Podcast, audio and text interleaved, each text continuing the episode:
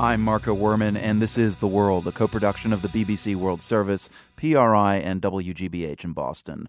We aired a story last week about a Liberian journalist who was forced into hiding. That's because she wrote an article about the practice of female genital cutting. In Liberia, it's done by traditional female leaders who operate a secret society. This week, those traditional leaders agreed to shut down the Bush schools where girls undergo female circumcision, and that means that the practice has been stopped across Liberia, at least temporarily. Bonnie Allen reports from the capital. A note here Bonnie's story includes descriptions that some listeners may find disturbing. In the morning, the streets of Monrovia are lined with children heading to school in their crisply starched uniforms. The sound of Liberia's national anthem can be heard across the capital city.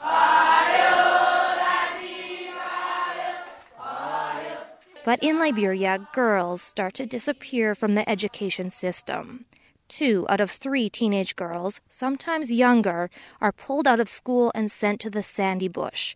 It's a traditional training school run by a powerful and secretive women's society. In the Sande, girls are taught how to take care of themselves and their future husbands. They're also initiated into the secret society by a brutal practice. It happened to Kula Borbo when she was 16.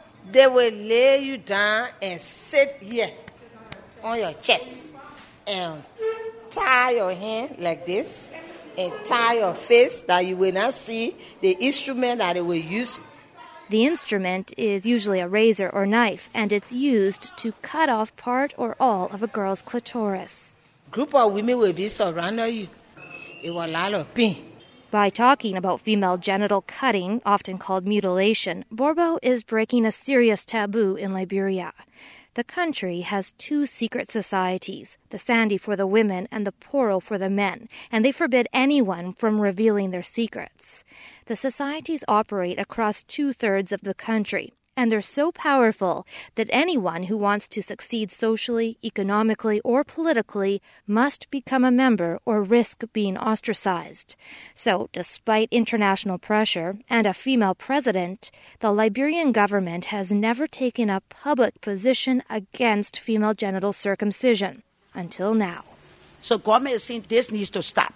I can't tell you it has stopped completely, but the process is on. That's Liberia's gender minister, Julia Duncan Cassell. She says the government has been talking privately to traditional leaders for some time. Then in December, it sent out a letter requesting that Sande Bush activities stop. There has been statement put up by the Ministry of Internal Affairs asking all of our mothers, our aunts, our sisters to desist from such practices. The ministry says an outright ban wouldn't work. On the outskirts of Monrovia, a gray haired woman watches as schoolgirls eagerly cram into the classroom alongside the boys. Mama Toma is one of the most powerful traditional leaders in Liberia. She's the head Zoe for the Sande Society. And she has embraced the idea of formal education for girls, which means less time in the bush.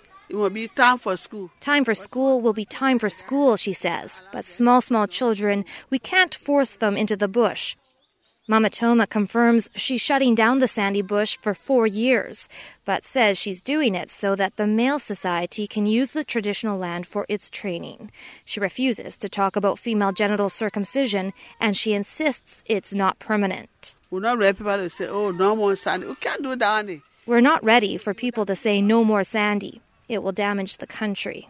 However, this decision to shut down Sande Bush schools, at least temporarily, means that female genital circumcision has been suspended in Liberia. The gender minister wants to move quickly to capitalize on this opportunity. So we are going to go from county to county and ask them, look, if we want them to do this, what are we going to give them in place of that? Because for some of them, it's their livelihood. So while the stoppage is temporary, the government will work with traditional leaders in hopes of making it permanent. For the world, I'm Bonnie Allen, Monrovia, Liberia.